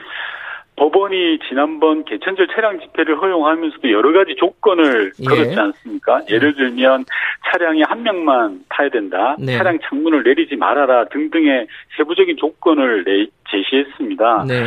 저는 사실상 법원의 이런 조건들이 다중이 모이는 집회는 하지 말아라라는 음. 그 판결한 걸로 생각합니다. 네. 앞서 말씀드렸던 것처럼 국민의 생명과 안전을 보호하기 위해서 어쩔 수 없는 판결 아닌가라는 음. 생각이 듭니다. 네. 어, 지난 팔일오 때 신고된 집회 참여 숫자가 백 명이었지 않습니까? 그런데 예. 엄청나게 많은 대규모 인파가 결국 몰려들었습니다. 네. 어, 지금 뭐 한글날, 구일날 지금 이천 명이 모이겠다고 공언하고 있는 상황 아니겠습니까? 그리고 음. 집회 신고만 어제 기준으로 천구십육 건이 들어왔다고 합니다. 네. 만약 이런 상황에서 또 집회를 허용해, 허용해 준다면 제이의 광화문 집회 그리고 음. 코로나 유행이 올 수도 있다. 네. 그런 우려가 있다고 생각합니다. 어, 그럼 경찰청에서는 한글날도 그러니까 시월 구일도 필요하면 차벽을 설치하겠다. 뭐 이런 입장을 밝혔는데 그 부분에는 네. 그럼 동의하시는 거네요. 그죠? 전 당연히 동의하고요. 한 네. 가지 당부하고 싶은 건 국민의힘에서도 광화문 집회 세력에 좀 단호해져야 된다고 생각합니다. 네. 아, 그렇게 광화문에 집회하시는 분들을 공론의 장으로 견인해 와서 토론을 하게 하든지 아니면 선을 긋든지 해야 되는데 음. 좀 질질 눈치 보는 것 아닌가. 네. 일부 강성 지지 세력에 더 이상 흔들려서는 안 된다. 그런 말씀을 좀 드리고 싶습니다. 이게 이제 내용을 세세하게 들어보다 보면 좀 차별성은 있지만은 네. 이게 딱 그 이미지로만 보면요. 예컨대 뭐 놀이공원 같은데 차량들 줄 서 있잖아요. 네. 네, 휴일날. 네. 그런 거하고 뭐가 다르냐. 이걸 뭐 굳이 막을 필요가 있느냐. 이게 이런 얘기가 나오는 거예요. 그게 딱 비주얼로 보면 그런 느낌이 들거든요. 이건 어떻게 보세요? 맞습니다. 비주얼로 보면 그렇지만 예. 놀이공원에서 줄 서 있던 분들 중에서 코로나십구 확진자는 발생하지 않았고요. 음. 지난 팔월 십오일 날 광화문 집회에서는 수백 명의 확진자가 발생을 했고 네. 우리나라에서 코로나 대유행이 발생을 한 겁니다. 음흠, 네. 현실을 정확하게 좀 직시하고 예. 불과 두 달 전에 있었던 광화문 집회를 되새겨 봤으면 좋겠습니다. 알겠습니다. 근데 이 지금 말씀하신 건 이제 가장 최우선에 두는 거는 방역이다. 네. 어, 이런 거잖아요. 그러니까 네. 지금 상황에서는 국민의 어떤 자유권도 일부 국민적인 합의가 있으면은 조금 제한을 해야 될 필요가 있다라는 말씀이시지 않습니까? 네, 그렇습니다. 그런데 이제 그거와 좀 연결되는 내용인데 예를 들어서 뭐 강경화 장관 배우자가 해외여행 간다. 이게 지금 정부에서 어, 해외여행 자제를 지금 권고하고 있는 상황인데 거기에 주무부서에 해당되는 외교부 장관의 가족이 해외여행을 간다. 이게 참 받아들이기가 어려운 부분인 것 같아요. 감성, 감정적으로는. 어떻게 보세요, 이게? 어, 유감이고요. 음. 고위공직자의 배우자로서 철신을 잘해야 된다라는 점에서 방금 말씀하셨던 것처럼 정부의 해외여행 자제 공고를 따르지 않는 것은 유감입니다. 네. 그리고 사실 여러 가지 어려움을 장기간 우리 국민들이 견디고 있지 않습니까? 가고 싶어도 불편함을 참고 있는 게 현실이지 않습니까? 예. 그런 상황들을 볼 때 뭐 두둔할 내용은 아니다라고 음. 생각을 합니다. 다만 네. 어, 이 장관의 배우자가 공인이냐 아니냐에 관한 문제가 있습니다. 그렇죠. 그리고 또 예. 이 과정에서 불법이나 특권 또는 반칙 등이 있었냐라는 네. 건데 일종의 여행 권고라는 게 말 그대로 권고지 않습니까? 예. 불법이나 위법, 특권 등은 없었다라는 겁니다. 음. 그럼에도 불구하고 다수 국민 대다수가 힘들어하면서도 정부의 권고를 지켜오는데 네. 그것을 어겼다는 것은 국민 눈높이에 맞지 않고요. 예. 여러 차례 강 장관이 이제 가족 문제로 국민 여러분께 송구하다는 입장을 진솔하게 밝혔지 않습니까? 네. 이 건으로 계속 정치적 공격의 수단으로 삼을 일은 더 이상 아닌 것 같다. 음. 그런 생각이 듭니다. 그, 이것도 또 연, 연장선에 있는 건데요. 네네. 어, 이낙연 대표가 네. 어, 추석 기간에 봉하마을에 참배를 갔습니다. 네. 이게 이제 성묘를 자제하라, 고향 방문을 자제하라, 이게 정부에서 계속 얘기했던 부분이고, 이낙연 네. 대표도 본인이 또 얘기를 했던 부분이에요. 예. 이런 부분들은 좀, 어, 좀 말이 다르지 않은가, 이런 예. 지적들이 있어요. 어떻게 보세요?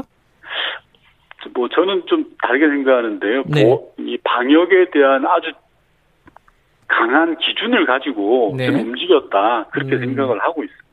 아, 그러니까, 가긴 갔지만은, 방역에 굉장히 조심하면서 갔다 이런 말씀이신 네. 건가요? 네. 아니 근데 국민들 입장에서는 아니 이게 가지 말래놓고 자기가 가면 어떡하냐 뭐 이런 생각이 들 수밖에 없는 거 아닌가요 이게? 어, 당 대표로 해야 되는 공적인 영역의 활동이다 그렇게 아. 생각해 주시면 어떨까 싶습니다. 아. 사적인 영역이라면 네. 당연히 국민적 비난의 소지가 있고 저는 어, 타박을 받아야 된다고 생각합니다. 그런데 네. 당 대표로서 해야 될 공적 영역이라고 생각을 합니다. 근데 이, 지금 말씀하신 부분들에서요, 오히려 이제 지금 야당 쪽에서 어제 이제 저희들이 뭐 인터뷰를 한 것 중에 한, 하나가 지금 기준이 너무 강한 거 아니냐. 그래갖고 네. 못 지키는 사람들이 이렇게 속속 나오고 있는데 기준을 네. 현실적으로 좀 조정할 필요가 있지 않느냐. 개인의 자유라는 이런 것들을 좀 고려해가지고. 어, 이, 이 부분은 어떻게 보십니까? 사실 우리나라 입장에서는 방역과 경제를 동시에 해결해야 되는 문제입니다. 어느 것 하나 소홀하게 다룰 수가 없죠. 그래서 예. 참 어려운 건데요. 네. 어, 초기부터 강력하게 생활 방역 기준을 적용했기 때문에 오늘 우리가 코로나십구 방역에 일정한 성공을 할 수 있었던 이유 아니겠습니까? 네.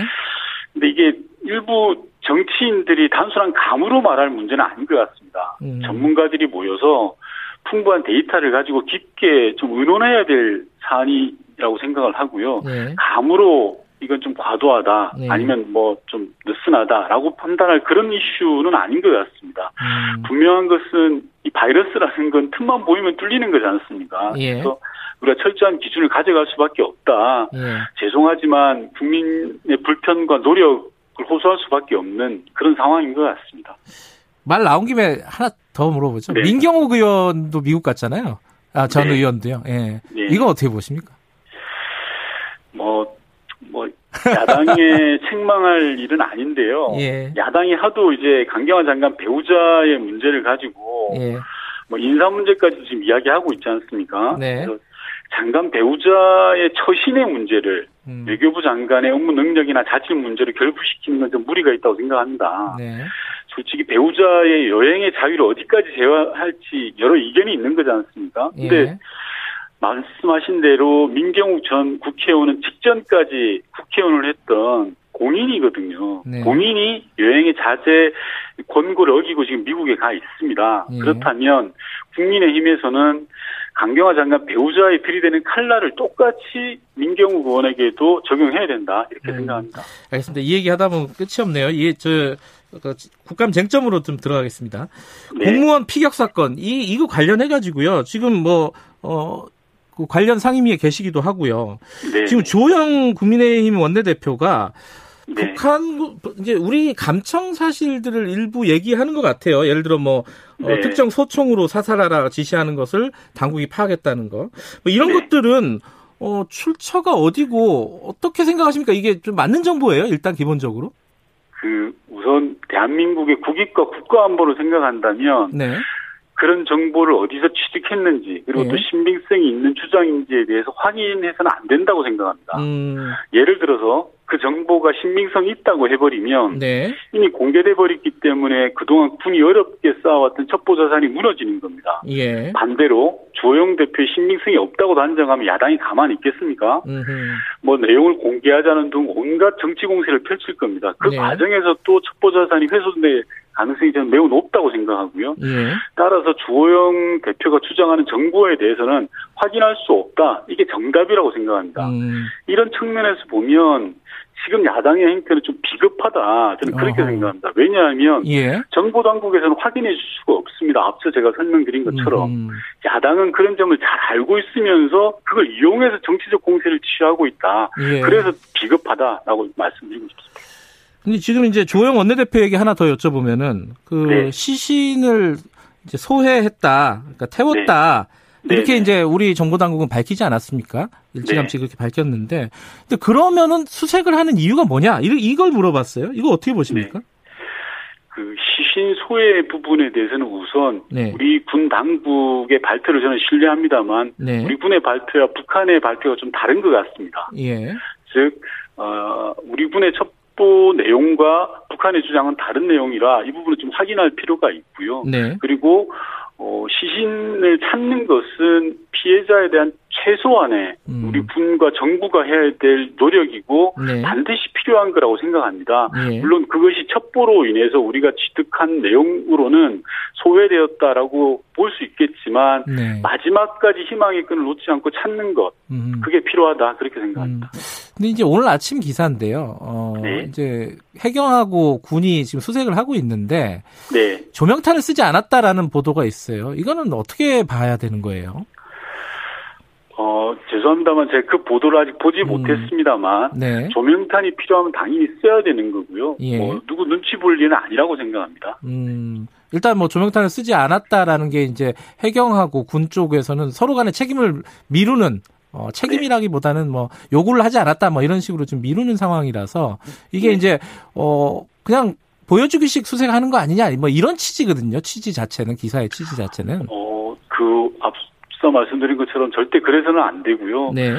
저는 지금 제일 제일 중요하고 필요한 게 시신을 수습해내는 것이라고 네. 생각합니다. 예. 왜냐하면 그것이 돌아가신 분의 최소한의 예의고 예. 대한민국 정부와 군이 해야 될 예의라고 생각합니다. 음. 그래서 어떠한 노력을 취하든 네. 북한을 설득을 하고 우리 군 자체적인 수색을 하든 해서라도 네. 시신을 수습해야 된다고 생각합니다. 지금 이제 어 사실은 이제 월북자이냐 아니냐 월북을 네. 시도한 거냐 아니냐 이거 갖고도 논란이 좀 있지 않습니까? 우리 네. 이제 정부나 어, 군 당국에서는 이제 월북한 걸로 지금 추정을 하고 있는데 네. 가족들은 강하게 반발하고 있고 어, 어제는 또 이 아들 그 피해자의 아들이 네. 어, 대통령에게 편지를 써서 이렇게 강하게 이제 그런 월북할 만한 상황이 아니었다고 얘기를 하고 있단 말이에요. 네. 이 부분은 어떻게 조사를 해야 되는지 좀 난감해요. 어떻게 보십니까, 의원님은? 어, 저도 어제 그 해당 그 공무원 자제분의 편지를 봤습니다. 가슴이 너무 아팠고요. 네. 어, 우선 좀 야당에 좀 부탁을 드리고 싶습니다. 네. 우리 국민의 희생을 정치적으로 좀 이용하지 말자. 네. 어, 그 편지를 쓴 고등학생들 보기가 좀 부끄럽다. 저는 그런 생각이 듭니다. 네. 왜냐하면 야당은 선별적으로 어, 소위 말해서 실체에 대해서 좀 알고 있는 듯 하면서도 정치적 계산을 앞세워서 선별적 정보만 공개하고 있습니다. 네. 그러다 보니 이게 정확한 실체에 접근해 나가는 게 어렵습니다. 네. 저는 운이군의 첩보 자산과 보고를 기본적으로 신뢰합니다. 네. 대한민국 국민이 군을 안 믿으면 어떻게 되겠습니까? 군에서 모든 경우의 수를 판단해서 그리고 미국과 한국이 가지고 있는 첩보 자산을 총동원해서 판단한 내용이지 않겠습니까? 그러면 음. 그 부분에 대한 최소한의 인정은 저는 필요하다. 음. 정치적 쟁점으로 삼아서 국론을 분열시키고 갈등을 야기해서는 안 된다. 이 말씀을 좀 드리고 싶습니다. 지금 남북 공동조사를 대통령이 제안을 하지 않았습니까? 답이 네. 아직 없죠, 그죠? 네, 없습니다. 그러니까 지금 이제 실체를 완벽하게 파악을 하려면은 어, 사실 북한하고 같이 하는 방법밖에 없을 텐데 북한은 네. 받아들이지 않고 있으면 이거 어떻게 해야 되는지 그 다음 단계는 무엇인지 좀 생각하고 계신 게 있나요? 저는 뭐 북한이 공동조사에 무조건 응해야 된다고 보고요. 그것이 북한이 정상국가로 나아가는 첫걸음이라고, 첫걸음이라고 음. 생각을 합니다. 네. 우리 국민을 비롯해서 세계 많은 사람들이 진실을 알고자 하고 있고요. 예. 북한이 그에 응답해야 된다라고 생각합니다. 공동조사가 필요한 이유는 크게 세 가지가 있습니다. 지금 네. 남북이 서로 다른 이야기를 하고 있는데 실체적 진실을 확인하기 위해서는 공동조사가 필요하고 북한이 협조해야 됩니다. 네. 두 번째로는 재발 방지를 위해서도 세부적인 내용을 정확하게 알기 위해서도 공동조사가 필요하고요. 마지막 세 번째로는 남북 간의 갈등 사안에 대해서는 평화적 자주적 문제 해결의 원칙을 세워야 하기 때문에 공동조사가 필요합니다. 네. 지금까지 북이 응, 응답을 하지 않고 있어서 난망한 상황이긴 하지만 앞서 말씀드린 이런 필요성 때문이라도 강하게 북을 압박하고 설득을 해야 된다. 그렇게 음. 생각합니다. 알겠습니다. 오늘 여기까지 드릴게요. 고맙습니다. 네. 더불어민주당 윤건영 의원이었습니다. 공정하고 깊이 있게 오늘 하루 이슈의 중심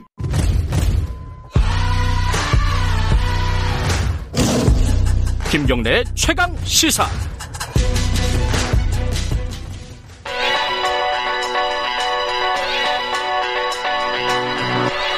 최강 시사 김수민의 눈. 네, 김수민 음악평론가가 아니라 정치평론가로 다시 돌아오셨습니다. 김수민 평론가 나와 계십니다. 안녕하세요. 네, 반갑습니다.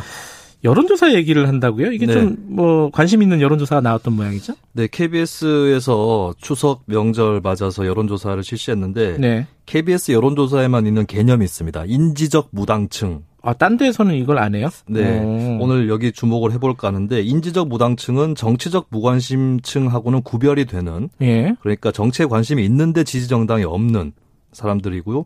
이번 조사에서는 십오 점 육 퍼센트로 집계가 됐습니다. 어. 이들은 사실 투표에서 기권을 할 공산이 높은 무관심층하고는 다르기 때문에 예. 정치 구도를 관측할 때 일 차적으로 살펴볼 만한 집단이라고 보여지고요. 인지적 무당층. 아, 네. 이 단어 자체도 굉장히 어렵네요. 자, 네. 여론조사 개요를 좀 말씀을 해주셔야지 될 것 같아요. 네, 케이비에스가 케이스, 케이스탯 리서치에 의뢰해서 지난 예. 구월 이십육일부터 이십팔일까지 삼일 동안 만 십팔 세 이상 천일 명을 상대로 실시를 했고요. 무선 전화 면접이 백 퍼센트입니다. 음흠. 응답률은 이십 퍼센트, 표본 오차는 구십오 퍼센트 신뢰 수준에 플러스 마이너스 삼 점 일 퍼센트포인트입니다. 자, 고생하셨고요. 네.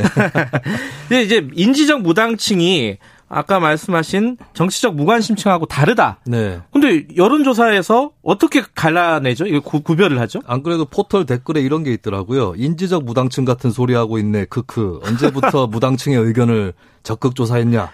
근데 케이비에스가 지난 설날부터 무당층을 가려내는 아, 기법을 도입을 했었고요. 그래요? 예, 뭐 네. 각종 논문을 참고를 했는데 이런 질문들을 넣어놨어요. 국회의원 정수는 몇 명이냐? 민주당과 국민의힘의 원내대표는 누구냐? 오. 대법원장은 누구인가? 어허. 이런 질문을 통해서 인지적 무당층을 가려냈다고 볼 수 있고 이 층들이 어떤 정당의 지지층보다도 정답률이 높았다라고 음. 하는 겁니다. 아, 그러니까 정치에 굉장히 관심이 많은 사람이네요, 기본적으로. 그렇죠. 네. 아.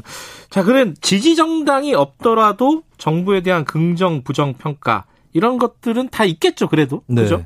인지적 무당층은 어떻습니까? 일단은 대통령 긍정평가 대 부정평가를 보면 전체에서는 사십칠 대 사십팔 점 육 팽팽하게 나왔는데 오. 인지적 무당층에서는 긍정평가가 이십사 점 구 퍼센트 정, 네, 정치 무관심층인 삼십삼 점 삼 퍼센트보다 더 낮았습니다. 아, 인지적 무당층은 전체보다 굉장히 낮네요. 긍정평가를 내리는 예, 비율이. 그렇습니다. 어허. 그리고 추미애 장관 아들은 특혜를 받은 거냐라는 질문에 대해서 전체에서는 육십일 점 칠 퍼센트가 그렇다라고 했는데 예. 인지적 무당층은 칠십팔 점 이 퍼센트가 그렇다고 했고요. 예. 공무원 피격 사건에 대해서 전체 육십팔 점 육 퍼센트가 부정평가, 정부에 대해서 예. 부정평가했는데 인지적 무당층은 팔십팔 점 오 퍼센트였습니다. 어이구, 예. 그리고 공수처 출범에 대해서 민주당 주도로 출범시켜야 된다. 아니면 야당의 협조를 기다려야 한다. 이게 팽팽하게 나타났는데 인지적 무당층에서는 육십이 점 칠 퍼센트가 야당의 협조를 기다려야 한다. 예, 전반적으로 정부 여당에 관련된 현안에서 여당하고 거리가 있다라고 하는 것이죠. 어, 그러니까 지금 현재 정부, 문재인 정부에 대해서 좀 비판적인 게 강한데 인지적 네. 무당층이. 그렇다고 해서 지금 야당을 지지하는 건 아니라는 거잖아요. 참 이게 좀 특이하네요. 네. 항목 중에서 국민의힘의 쇄신 노력을 어떻게 평가하느냐 예. 이런 게 있었는데 민주당 지지층하고 인지적 무당층이 긍정 부정이 비슷하게 나타났습니다. 아, 그러니까 국민의힘에 대해서도 비판적이군요. 네, 그렇습니다. 어허. 근데 이 정당 지지도 조사를 할 때 예. 지지 정당이 없다고 하면 한 번 더 물어보는 경우가 있거든요. 아, 그래요? 예, 그래서 아. 인지적 무당층은 어떻게 응답했는지 살펴봤는데 이십육 점 구 퍼센트가 국민의힘을 꼽았습니다. 어허. 민주당은 십육 점 육 퍼센트. 살짝 국민의힘 쪽으로 더 쏠려 있다라고 볼 수도 있는데 그럼에도 사십 퍼센트는 계속해서 나는 지지정당이 없다라고 예. 굉장히 독특한 층이군요. 고집을 이가. 보여주셨고요. 예. 그리고 차기 대선 후보에 대한 예. 그 응답을 보면 이재명 혹은 이낙연 이쪽을 지지하는 사람들이 삼분의 일 정도는 됐고 아하. 국민의힘 대선주자 지지율 총합은 한 십오 퍼센트 정도였어요. 아하. 이렇게 보면은 또 한편으로 대선 주자 쪽으로는 민주당 쪽에 기울어져 있는 예. 그런 모습을 또 볼 수가 있겠습니다. 이게 그러면은 어느 한쪽도 아니다 이건데 기본적으로는 네. 이게 그러면 어떤 시, 실제 선거에서 어느 한쪽을 지지하지 않는다 뭐 특별한 파괴력이라든가 이런 건 없는 거 아닌가요? 어떻게 보면은 캐스팅 보트가 아니라고 볼 수도 있을 것 같습니다. 이 층들이 어. 대거 국민의힘으로 가야. 지지율 격차가 확 좁혀지거나 역전이 네. 되는데 그러기도 않다. 힘들다. 어허. 근데 다만 저는 바로미터라고 보여지는 거거든요.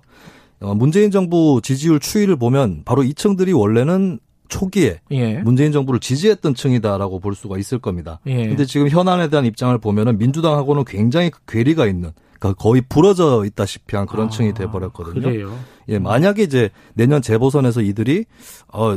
지켜보고 있지 않으니까 너무 마음에 안 들어서 국민의힘이라도 찍어야겠다. 이렇게 나오면 또 선거의 변수가 될 수 있겠고 네. 두 번째는 이 층들이 다시 민주당 지지층으로 유입될 가능성보다 민주당 지지층이 인지적 무당층으로 옮겨붙을 가능성이 더 클 수 있다는 거죠. 음. 그런 측면에서는 이 층의 여론은 민주당한테는 좀 위기의식을 가질 만한 그런 요인이 될 것 같습니다. 홍희님이 인지적 무당층은 샤이 보수인가요? 좀 다르죠 개념이, 그죠? 좀 다르다고 봐야 될 것 같습니다. 음. 예. 아까 말씀드렸지만 국민의힘하고도 거리감을 느끼고 음. 있는 층들이라고 볼 수 있죠. 근데 어찌됐든 선거 지금 최근 선거 결과 총, 특히 총선 같은 경우 보면은 어 그 지금 야, 여당을 지지했던 사람들이 상당 부분 인지적 무당층으로 갔다는 얘기잖아요. 네. 비율로만 보면은. 근데 그 원인은 뭐라고 봐야 될까요? 일단은 그 총선 때까지는 좀 국민의힘에 대해서 심판해야겠다라는 생각이 있었던 것 같은데 총선 끝나고 나서는 주로 민주당 쪽을 지켜보게 된 것 같죠. 음. 예, 이낙연 대표가 엄중히 지켜보고 있습니다. 오늘도 하나 하시는군요. 실제로 엄중히 지켜보고 있는 층이 바로 이 인지적 무당층이었다는 것이고 음. 총선 직후에 시사인에서 여론조사를 실시한 적이 있는데 이때 네. 이미 어, 상당히 어, 뭐랄까 부동산이라든지 대북 정책에 대해서 긍정 평가가 낮게 나타났었고 예. 조국 전 장관 임명 이슈에 대해서도 임명 당시보다 찬성이 훨씬 낮게 나타났었어요. 그래요? 이미 이탈 조짐이 그때부터 있었던 것이고 예. 최근에 추미애 장관 아들 건이라든지 공무원 피격 사건 이것들은 이제 도덕성, 공정성, 인권 감수성 이런 굉장히 예민하게 건드리는 사안인데 어, 이들이 지켜보기에는 민주당이 뭐 그, 그렇게 흔쾌하게 오류를 인정하거나 뭐 그런 적이 별로 없었다. 예, 좀 돌이키기 어려운 반대 여론으로 좀 돌아서는. 그런 모습을 또 보였다고 볼 수 있죠. 정부 여당 쪽에서 어쨌든 지지했던 사람들이 인지적, 인지적 무당층으로 바뀌었다는 건데 그걸 다시 가지고 오려면 여당은 뭐, 어떻게 해야 될 것 같아요? 이거는? 아무래도 좀 지금까지 부족했던 부분이 포용적인 태도였던 것 같아요. 예. 열성 지지층의 경우에는 심지어 최근에 보면 정의당과 국민의힘을 묶어서 같은 편으로 음. 보는 그런 좀 배타적인 태도를 취했는데 정치인들이 좀 바로잡지 못한 그런 측면이 있는 거고요. 예. 좀 기억해야 될 것이 문재인 대통령도 대통령 되기 전에 한 일 년 전쯤에 여론조사 선호도에서 십오 퍼센트 정도 기록한 적이 아, 있습니다. 그랬어요? 네, 인지적 음. 무당층 현재 규모하고 비슷한 건데 이런 여러 층들이 쌓여가지고 다수를 이루는 거거든요. 예. 민주주의가 다수결이라고 하는데 그 다수는 소수들의 연합으로 이루어진다. 음. 예, 그렇다면 다시 인지적 무당층하고 손을 잡을 수 있는 방안이 뭐냐. 예, 이런 것들을 고민해야 될 때가 이제 민주당한테 도래한 것 같습니다. 네, 아, 오랜만에 정치 평론가로서의 면모를 보여주셨습니다. 자, 김수민의 눈이었습니다. 고맙습니다. 예, 감사합니다. 이 분 여기까지고요. 잠시 후 삼 부에서는 한겨레 신문 김한 기자, 박지훈 변호사와 함께하는 추적 이십 분 준비되어 있습니다. 일부 지역국에서는 해당 지역 방송 보내드립니다.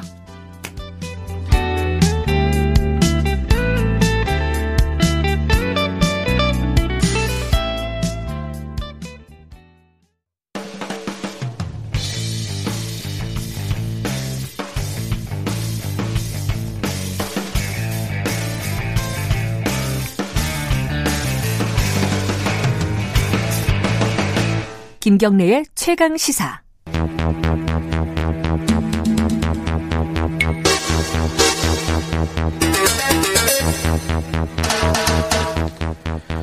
사건의 이면을 들여다보고 깊이 있게 파헤쳐보는 시간입니다. 추적 이십 분, 오늘도 두 분 함께하십니다. 박지훈 변호사님, 안녕하세요. 네, 안녕하세요. 박지훈입니다. 한겨레 신문 김한 기자님, 네, 안녕하세요. 안녕하세요. 추석 때는 뭐 별일 없으셨죠? 네, 뭐, 집에서.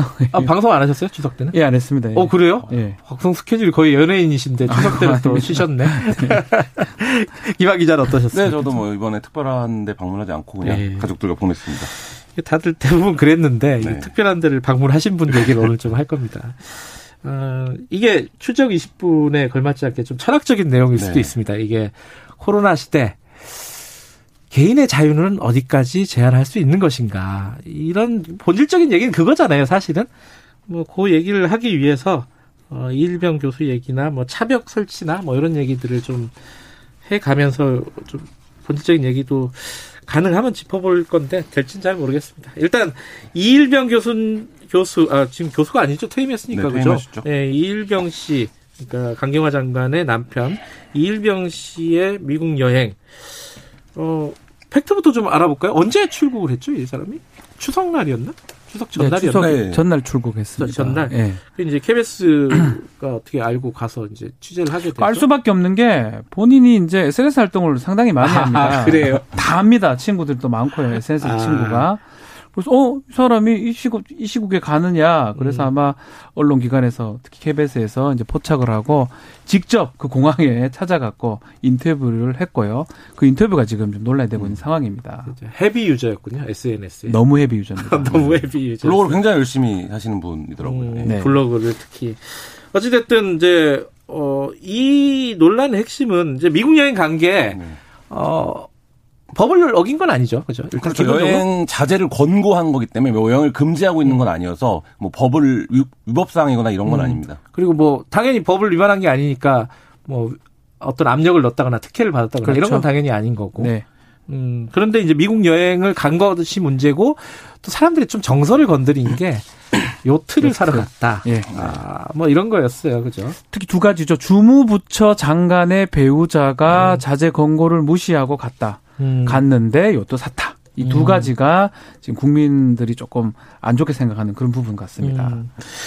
이제 여기서 이제 문제가 생깁니다. 이게 어, 강경화 장관 입장도 이 본인이 만류를 했다는 뉘앙스로 얘기를 네. 했어요, 그죠? 그런데 이제 간다는데 어떻게 할 거냐, 뭐 이런 음. 취지란 말이에요. 이렇게 답변을 하는 걸 보면은 강경화 장관 남편도 아, 내가 내 삶을 사는 건데 이 코로나 언제 끝날지도 모르고 이게 또 심정적으로는 이해가 돼요. 그러니까 그렇게 생각할 수 있잖아요. 또 네, 단순하게 보면 단순하고 복잡하게 보면 말씀하신 대로 여러 사회적 가치를 건드리는 문제인데요. 사실 네. 이제 말씀하신 대로 뭐 국민 눈높이에서 부적절해 보인다라는 거는 뭐 부인하기 어려울 것 그렇죠. 같아요. 지금 뭐 결혼식도 연기하고 뭐 고향 방문도 안 하고 이런 때인데 고위공직자의 어쨌든 가족이 자신의 이제 개인적인 뭐 욕구를 추 충족하기 위해서 이제 해외여행을 간다. 뭐 이거 자체가 이제 국민 눈높이에서는 부적절해 보이는데 그 이제 국민 눈높이에서 부적절해 보이는 것과 이게 사회적으로 과연 지탄받아야 할 일인가는 좀, 어, 이번 건 같은 경우에는 구별해서 볼 지점이 있는 게 사실 이거에 대한 비판이 어디에 지금 뿌리를 두고 있냐면, 어, 가족주의, 그러니까 뿌리 깊은 가족 중에 고위 공직자의 가족이 네. 근데 이제 공직자에게 적용할 수 있는 기준을 똑같이 가족에게도 적용할 수 있는 거냐 음. 뭐 이런 부분에 대한 논란이 있고 이게 지금 남편이니까 그런데 만약에 부인이었으면 더 큰 도덕적 비난에 직면했을 가능성이 높아 보이거든요. 지금 인터넷 여론이나 이런 걸 보면 아하. 그런 그런 상황에서 우리가 이제 그 이전에 그런 사례들을 많이 봤었고 그렇다라고 하면 이게 고위 공직자에게 적용되는 기준이라는 걸 그 가족들에게 어디까지 또 동일하게 적용할 수 있는 거냐 그리고 그게 어. 사실 이제 같은 잣대로 비난할 수 있는 것인가 뭐 이런 부분에 대해서는 그러니까 우리 한국 사회의 특유의 또 어떤 그렇죠. 예, 문화가 있는 것 같아요. 직계 존속이 있고요. 아버지, 어머니, 음. 직계 비속, 아들, 자식들이 있을 거고 배우자가 있습니다. 조금 달리 봐야 되지 않을까 생각이 들어요. 만약에 아버지가 이랬다. 못 잡니까? 아, 그렇죠. 아버지가. 어머니가 가신데 이거 못 잡니까? 뭐 더 위니까 또. 막 씁니까? 직계 비속이다. 예를 들어서. 미성, 특히 미성년의 자녀다. 아, 자녀들을. 그러면 그거는 책임을 좀 져야 되지 않을까 생각이 들거든요. 특히 미성년자는 책임져야죠. 져야 되고 네. 좀 미성년자가 아니더라도 조금, 조금 지났다 하더라도 음. 근데 배우자는 좀, 좀 애매한 상황 같아요. 아. 뭔가 우리 감 우리 감성상 감정상 국민 예. 감정상 배우자를 못하게 하나 또 배우자라면 자신의 배우자가 고위공직자인데 왜 저런 결정을 할까? 이런 우리나라의 정서의 특유 그런 게 작용된 게 아닌가? 음. 저는 좀 만약에 이게 미국에서 일어난 일이라면. 이게 모짜라고 했을 것 같아요. 아니, 뭐, 코로나 아, 걸리는데, 카퍼레이드도 하는데, 거기는 예, 뭐. 제가 그래서 우리나라에 해당하는 아주 독특한 정서도 좀 작용했지 않을까 생각이 듭니다. 근데 이게 이제, 그, 그런 상황이면은, 이, 뭐랄까, 기준 자체를, 방역에 대한 기준 자체를 조금 현실화할 필요가 있지 않느냐. 또 그런 얘기까지 또 이어지거든요. 지금 이게 너무 꽉 쬐는 거 아니냐. 어, 그래 놓고 안 지키면 뭐라고 하고. 네. 뭐 물론 이제 일반인들 같은 경우야 뭐 그런 비난을 받을 이유는 별로 없죠. 안 가죠. 예, 특히 이제 공직자라든가 공직자 네. 근처에 있는 사람들 이런 경우는 조금 이제 어, 기준 자체를 설정을 좀 고민을 해야 되는 거 아니냐라는 얘기가 있는데 그렇죠. 이건 좀 고민이에요. 왜냐하면은 방역이 최우선이다라는 게 음. 머릿속에 박혀 있는데 그러니까 그렇죠? 지금 여러 가지 기본권들을 제한하는 게 예, 과거와 같으면 사실 엄청난 사회적 비난이나 저항에 직면했을 텐데 사람들 마음속에 모두 방역의 벽이 그렇죠. 생긴 것 같아요. 그래서 코로나 사태가 장기화되면서 방역을 위해서는 일부 기본권도 양보 할 수밖에 없는 거 아니냐 음. 이런 어, 마음들이 있고 그리고 이제 그 개개인들은 굉장히 그 부분들에 대해서 방역 준수를 잘하고 있는 게 사실 이제 강경화 장관도 여러 차례 칭찬했던 K 방역의 실체잖아요. 근데 네. 이 부분에서 어떤 일탈적인 행위를 하는 개인들에 대한 공격 이런 것들이 굉장히 좀 그거의 반대급부로 심하게 작용이 되는 것 같고. 음. 근데 저는 어제 최강 시사 들으면서 깜짝 놀랐는데 이준석, 이준석 전 최고위원 바뀌었더라고 두 사람이. 네, 그러니까 완전 공수가 바뀐 것 같은. 맞아요. 저도 놀랐어요 네. 사실은. 기사도 많이 나. 더라고요. 네. 근데 이준석 최고위원이 한 말 중에 저는 새겨 들어봐야 할 말이 그거라고 생각을 하는데, 그러니까 일괄적인 적용, 강한 통제로 끌고 갈 수 있는 게 사실 실질적으로 방역에 도움이 얼마나 되느냐는, 그러니까 예를 들면 심리적이고 정서적인 부분에서 위안이 되는 건 사실이죠. 사람들 안 모이고 이런 이런 것들이. 근데 음. 어 여행이라든지 이런 부분들에 있어서는 좀 이제 이게 사실 뭐 내년에 끝날지 언제 끝날지 모르는 상황인데 좀 방역 기준을 조정하거나 혹은 이제 그거에 대해서 과도한 비난을 좀 삼가는 것. 그러니까 예를 들면 음. 어떤 선, 누군가는 다른 선택을 할 수도 있다. 이 부분에 대한 좀 이해 이해와 양해를 하는 태도 이런 것들도 이제 같이 중요하지 않을까 이런 생각도 듭니다. 그렇죠. 그러니까 고향 방문을 자제하라고는 했는데 실제로 가신 분들도 꽤 있죠. 있잖아요. 그렇죠. 당연히 갈 수도 네. 있고 당연히 갈, 뭐 갈 수 있는 그 사람들을 거죠. 비난할 수는 없는 노릇 아니겠습니까? 그죠? 예, 네. 그렇죠. 네.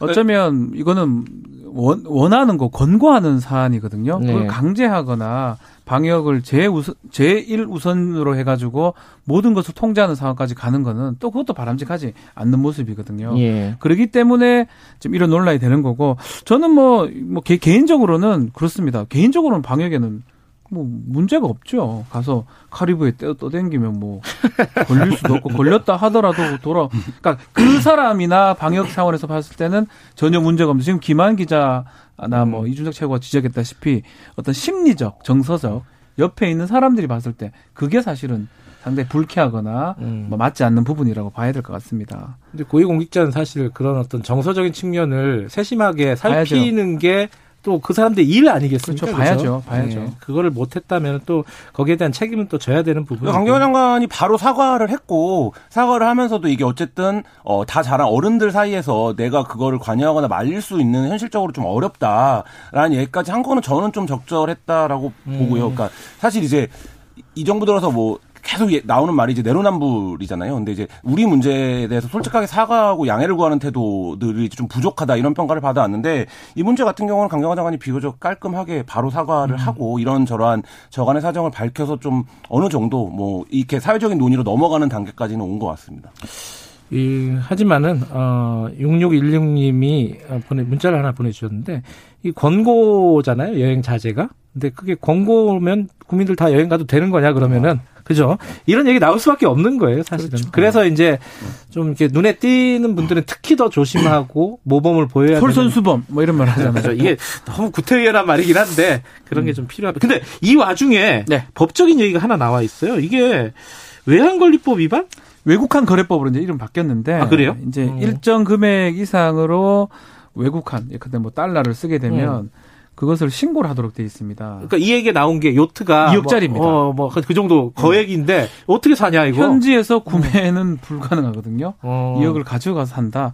신고를 했지 않을까 싶어요. 그죠? 그 성격에 음. 모든 것을 블로그에 지금 다 쓰는 사람인데 예. 이 탈법적인 상황을 하면서 굳이 그것을 쓸 리는 없을 것 같고. 뭐 당국에 신고를 하고 구매를 하면 문제는 없습니다. 어, 여기서 이제 생활의 어떤 상식, 네.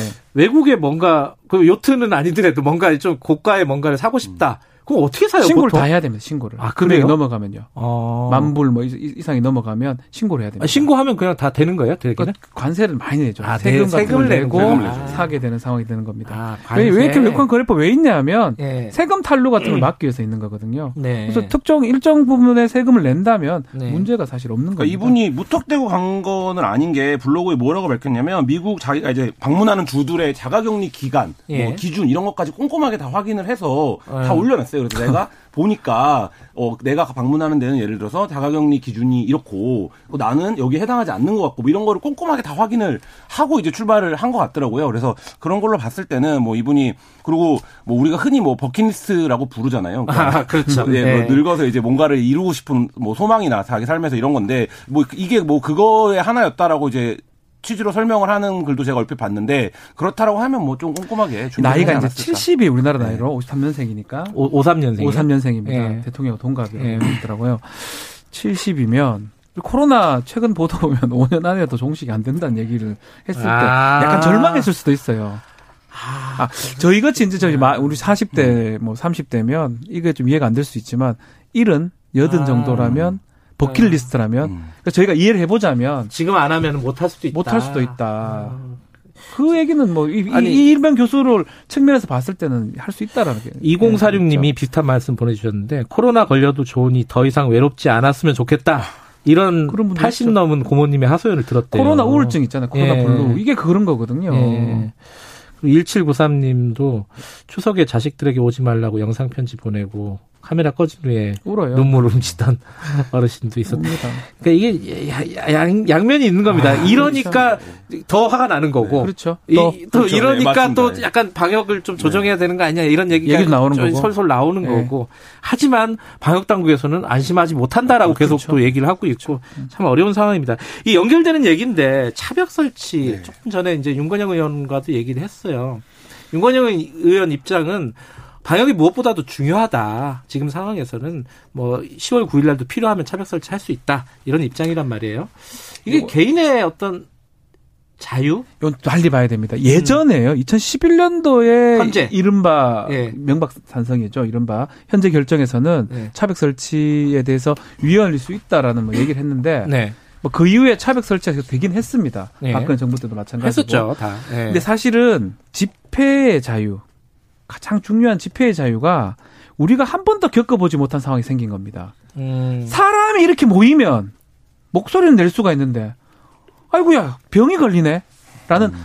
한 번도 생각하지 못했던 우리 헌법에서 예상할 수 없었던 네. 일이 지금 생긴 거거든요. 코로나라는 거. 네. 표현의 자유, 집회의 자유 중요하죠. 근데 무조건 모이면 이 병이 감염되거나 전염될 가능성이 아주 높다면 조금은 달리 봐야 되지 않나. 음, 옛날에 집회의 자유 부분하고. 음. 왜냐하면 이건 생명에 관련된 거거든요. 네. 그래서 예전 판례라든지 위헌적 요소 이런 거보다는 지금의 어떤 방역이라든지 생명권을 기준으로 본다면 집회의 자유가 좀 제한될 수밖에 없는 상황이 아닌가. 뭐 무한정적인 자유는 사실 없겠죠. 그러니까 없으니까 그렇죠? 상황, 예, 상황에 네. 따라 맞춰서 진행을 하는 건데 이제 문제는 이런 걸 것 같아요. 그러니까 지금 이제 야, 야, 야권에서는 뭐 재인산성이다 이런 얘기까지 하고 있는데 이 차벽을 세운 목적이 뭐냐를 놓고 보면 과거의 명박산성이랑 분명히 차이점이 있죠. 그러니까 이제 음. 그런 부분에서 그러니까. 보이는 그림만 갖고 뭐 완전 다르죠. 뭐 산성이 뭐, 뭐 차만 세우면 산성입니까? 그렇죠. 그러니까 그 부분에서 차별의 목적이 완전히 다르다 다른 상황이긴 하지만 집회 시위 자유가 헌법이 보장하는 굉장히 중요한 민주사회에서 가치 중에 하나라고 한다면 그리고 이거 여러 판례들이 있는데 이제 제한의 최소성 뭐 이런 것들이 있어요. 그러니까 예를 들면 제한을 하더라도 그 제한이 굉장히 정당해야 되고 목적에 맞아야 되고 음. 이유가 합리적이어야 되는데 사실 이번에 경찰의 차벽이 어, 그 제안의 최소성에 모두 부합하는 거였냐. 그러니까 예를 들면 이미 법원이 드라이브스루 집회만 허용을 한 상황이었고 거기에 이제 말하자면 경찰이 여러 가지 경로를 통해서 사람들이 얼마나 모일지 이런 부분들을 사전에 파악이 가능한데 그거를 굳이 그렇게 좀 위압적인 모습으로 차벽을 싹 쌓는 모습을 보이는 게 당연히 이제 정치적으로는 어떤 효과로 드러날지를 예상을 해본다면 사실 좀 그런 부분에 있어서는 조금 뭐 정무적으로 어, 판단이 좀 부족했던 건 아닌가 이런 생각이 그럼에도 듭니다. 만약에 그럼 경찰이 지금 해야 됩니다. 만약에 네. 만약 질서 유지선을 설정한다면 지난번에 팔 일오 때 경찰이 또 감염된 사례가 있습니다. 음. 이거는 사실은 우리가 아무도 예상할 수 없는 거예요. 표현의 자유, 집회의 자유 너무나 중요하지만 네. 사람이 모이면 무조건 걸릴 수 있는 상황이 생기는 거거든요. 네. 그거는 막는 사람이 경찰이든 그것도 사람 아닙니까? 예. 동물도 아니고 아, 동, 물건이 아니잖아요. 예. 그런 어떤 새로운 아무도 예상할 수 없던 상황이기 때문에 이건 달리 봐야 된다. 뭐 예전 판례 같은 지금 지금 사실 의미 없다고 저는 생각이 듭니다. 정쟁이 아니라 조금 뭐랄까 좀 진지하게 논의를 해야 될 부분인 것 같아요. 이런 부분들 완전히 그렇죠? 다른 상황이거든요. 네. 어 시간 다 됐는데 벌써? 그거 하나만 제가 궁금해가지고 그 드라이브스루 집회를 안 한 하지 말라고 했잖아요. 대부분 금지했단 예. 말이에요. 물론 이제 법원에 가서 어떻게 될지 모르지만은 아홉 대만 된다고요. 근데 이게 그럼에도 불구하고 차가 지나가는데 그걸 뭐 어떻게 단속이나 뭐 처벌을 할 수가 있어요? 지금 이제 허가된 거는 아홉 대까지 가는 예. 거를 이제 뭐 그걸 하긴 한다면 어 열 대가 붙었네. 그래서 어. 채워서 집시법 위반 뭐 허가 받지 않는 시위니까 아. 가능성 있는데 사실상은 저는 어렵지. 시위도 어려울 뿐더러 음. 단속도 어렵다고 생각이 듭니다. 알겠습니다. 오늘 어. 마지막으로 문자 하나 소개해드릴게요. 삼공육구 님이 이일병 교수가 비난받는 거는 자제 권고를 내렸던 주무 장관의 남편이라 그런 거죠. 음, 라고 네. 했는데 이 말도 또 저희들이 무시할 수가 없는 네, 부분인 거죠. 여기까지 듣겠습니다. 고맙습니다. 감사합니다. 감사합니다. 박지훈 변호사님, 한겨레신문 김한 기자님. 지금 시각은 여덟 시 사십육 분입니다.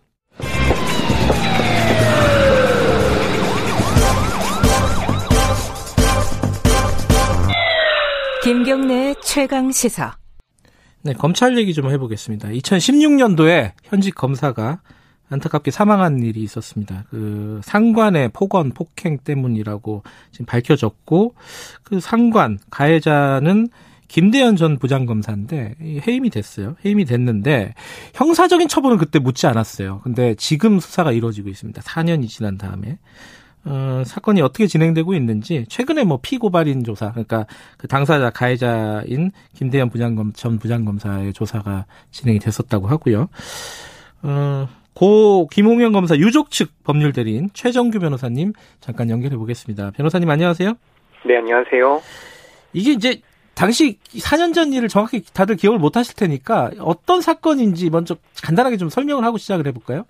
네네 그. 이게 이천십육 년 오월에 서울 남부지방검찰청에서 이 년 차 초임 검사가 극단적 선택을 한 일이 발생을 했었죠. 네. 그래서 왜 그런 선택을 한 것인가에 대한 그런 뭐 의문이 있었는데 네. 그 부장검사의 폭언, 폭행 등 괴롭힘이 있었다는 의혹이 있었고 네. 이제 유족들과 또 그 김홍현 검사 연수원 동기들이 네. 진상규명을 촉구해 이제 감찰이 진행이 됐고 그 감찰 결과 그 부장검사는 해임 처분이 이루어졌죠. 의혹이 음. 사실로 밝혀졌기 때문에죠. 예. 예. 근데 저, 그, 이해가 안 되는 부분이 해임이 된 거는 그 감찰 결과에 따라서 된 거라고 치면은 그러면은 그 해임의 원인이 이 폭언과 폭행이잖아요. 네네네. 그 후배 검사를 죽음에 이르게 한. 그 부분에 대해서 검찰이 인지수사를 할 수 있었던 거 아니에요? 네, 충분히 인지 수사를 할 수 있었다고 보여지는데 그 당시 예. 때 그 감찰은 어, 해임 사유는 되지만 네. 뭐 범죄 사실로 볼 수는 없다, 뭐 아. 고의가 없었다, 뭐 이런 식으로 치부한 것 같은데요. 예. 어, 사실상 뭐 폭행 자체가 있었는데 그게 예. 고의가 없었다고 하는 폭행이 과연 뭐 존재할 수 있는지 뭐 음. 저희는 의문을 어, 그 당시 때부터도 유족들은 반발을 했고, 예. 어, 다만. 어, 이제 해임이 이루어지고, 또 네. 유족들이 그, 그 당시 때 바로 고소를 하진 못했었습니다. 예. 네. 음, 그런데 지금 이천십구 년, 그러니까 작년에 이, 그, 부장검사를 고발을 했단 말이에요. 근데 사 년, 그, 사 년 만에 고발을 한 이유는 뭐죠? 네, 이거는 그 유족분들이 고발을 한 게 아니라, 예. 이제 해임 후 삼 년이 지나면 변호사 예. 등록이 가능하게 되어 있습니다. 아하. 그래서 변호사 등록을 하다 보니까 예. 변협 대한변호사협회가 예. 이제 이 사안을 보게 된 거죠. 예. 아니, 네, 지금 현행 변호사법상으로는 변호사 예. 등록을 거부할 명분이 없으니 예. 왜 그때 형사 책임이 이루어지지 않았나? 왜냐하면 음. 형사 책임 여하에 따라서는 다시 검토될 여지가 있거든요. 네. 그래서 어, 이례적으로 대한변호사협회가 작년 십일월에 고발을 하게 된 거죠. 아, 그렇게 된 거군요. 그러면은 네. 지금 그, 어, 김 전 부장검사는 변호사로 일을 하고 있나요? 네, 뭐, 음. 저희가 파악한 바로는 변호사로 등록하고 개업을 하고 활동하는 것으로 알고 있습니다. 그래요. 그럼 작년 십일월에 그럼 대한변협에서 고발을 했다. 이렇게 되면은 네. 지금이 벌써 시월이에요. 네네. 거의 일 년이 됐는데, 네. 피고발인 조사를 지난주에 했다고 지금 보도를 봤습니다. 그죠? 네네네. 너무 시간이 많이 걸렸어요. 왜 이렇게 많이 걸리는 거예요, 이거는? 네, 일단 저희도 그 부분에 대해서 잘 이해가 안 가고요. 사실 네. 유족분들은 이 형사처벌 과정에서는 사실 개입을 하지 않았었습니다. 음. 근데, 어, 너무 수사가 어, 지지부진하고 그냥, 어, 가만히 있다가는 사실상 그냥 묻혀지는 게 아닐까라는 그런 음. 위기의식이 있었고, 그래서 네. 어, 지금 상황에서 어떻게 참여할 수 있을까를 고민하시다가 음. 이제 수사심의위원회를 예. 이해관계인으로서 신청을 하게 된 거죠. 아하. 그리고 이제 수사가 진행되고 있습니다. 예. 예. 아, 그러니까 수사심의위원회를 어, 유족 측에서 요청을 한 다음에 그 다음에 수사가 좀 약간 진행이 되고 있다 이런 말인가요? 네, 사실 수사심의위원회가 어. 수, 신속한 수사를 촉구하는 기능을 사실 원래 본래적 기능은 아닌데 그러니까요. 사실 예. 저희가 뭐 여러 사건을 경험을 하다 보니까 예. 그런 어떤 기능이 있다고 보여지고요. 이 사건도 사실 수사심의위원회 소집 신청이 없었다면 과연 음. 어, 피고발인 조사가 언제쯤 이루어졌을까에 대해서 많은 분들이 걱정하시고 의문을 제기했던 사건이죠. 그러니까 수사심의위원회에서 그러면은 어떤 결정을 내릴 수 있는 건가요? 빨리 수사해라. 뭐 이런 결정을 내리. 왜냐면은 수사가 많이 진척이 안 돼 있잖아요, 지금. 그죠? 네, 뭐 수사 계속 여부에 관련한 의견도 내주실 수 있을 것 같고, 음. 다만 이제 어 검찰에서 이미 감찰을 했는데 네. 형사 사건화하지 않은 사안이기 때문에 네. 어 폭행과 폭언과 명예훼손 이런 부분들이 네. 과연 기소될 만한 어, 내용인가, 음. 이런 부분들에 대한 의견을 내주실 거라 기대를 하고 있고요. 음. 네. 어, 시민분들이 지혜를 모아서, 어, 여러 좋은 의견을 내주셔서, 네. 검찰 수사에 더, 어, 힘을 음. 보태해 주실 거라 생각하고 있습니다. 김대현 전 부장검사가 검찰 조사를 받았는데, 어, 이런 얘기들이 보도에 나왔습니다. 유족에게 따로, 어, 직접 사과를 하고 싶다, 뭐 이런 얘기를 했는데, 유족 측 입장은 뭔가요, 여기에서? 네, 뭐 제가 이제 이 내용을 사실 직접 전달받은 것도 아니고 네. 이제 언론 기사를 통해서 전달을 받아서 네. 이제 유족 측에 전달을 했는데 일단 부모님께서는 어 굉장히 좀 어 진정성이 의심스럽다. 왜 그러냐면 음. 이게 이천십육 년에 감찰에서도 본인의 책임을 인정하지 않고 음. 해임 처분도 그냥 받아들인 것이 아니라 대법원까지 가는 소송을 했거든요. 그래서 네. 이천십구 년 삼월이 돼서야 이제 대법원 확정 판결이 나왔는데 음. 지금까지 본인이 책임이 없다, 책임질 수 없다고 했던 사람이 갑자기 네. 이제 형사 사건화되고 음. 어, 수사 조사에 참석한 후에 사과하고 싶다. 음. 아, 이런 부분들에 대해서 유족분들은 어, 진정성을 어, 의심스럽다라고 음, 보고 있고요. 또 지금 원하는 건 사실 음. 사과가 아니라 네. 어떤 철저한 어, 수사와 그리고 네. 책임자 처벌을 원하고 있다는 의사를 명확하게 밝히셨습니다. 진정성이 없다라는 말은 어, 변호사 자격을 혹시 잃을지 않을까라는 걱정 때문에 사과하는 제스처를 취하는 거 아니냐 뭐 이런 의심일 수도 있겠네요. 네, 뭐 저는 뭐, 뭐 사과를 한다는 것 자체가 뭐 네. 비난받을 필요는 없겠지만 네. 이 시점이라든지 이런 부분들에 대해서 많은 분들이 어, 좀 아쉽다. 음. 사과를 할 거면 정말 이천십육 년부터 지금까지 여러 기회가 있었을 텐데 네. 이런 어떤 아쉬움들을 토로하고 계시는 거죠. 예. 어, 지금 그 지금 사 년이 걸렸고요. 어, 그런 사건이 벌어진 지 사 년이 걸렸고 수사가 진행되는 것도 일 년 가까이 지났는데 아, 별로 진척이 없습니다. 이거는 검찰의 제 식구 감싸기 이런 걸로 봐야 되나요? 어떻게 보고 계십니까, 변호사님은? 네, 저는 뭐. 제가 뭐 법률가이기 전에 그냥 네. 시민의 한 사람으로서 네. 어떻게 보면 직장 내 이런 좀 극단적인 선택, 괴롭힘으로 인한 극단적 선택이란 사건이 있었는데 네.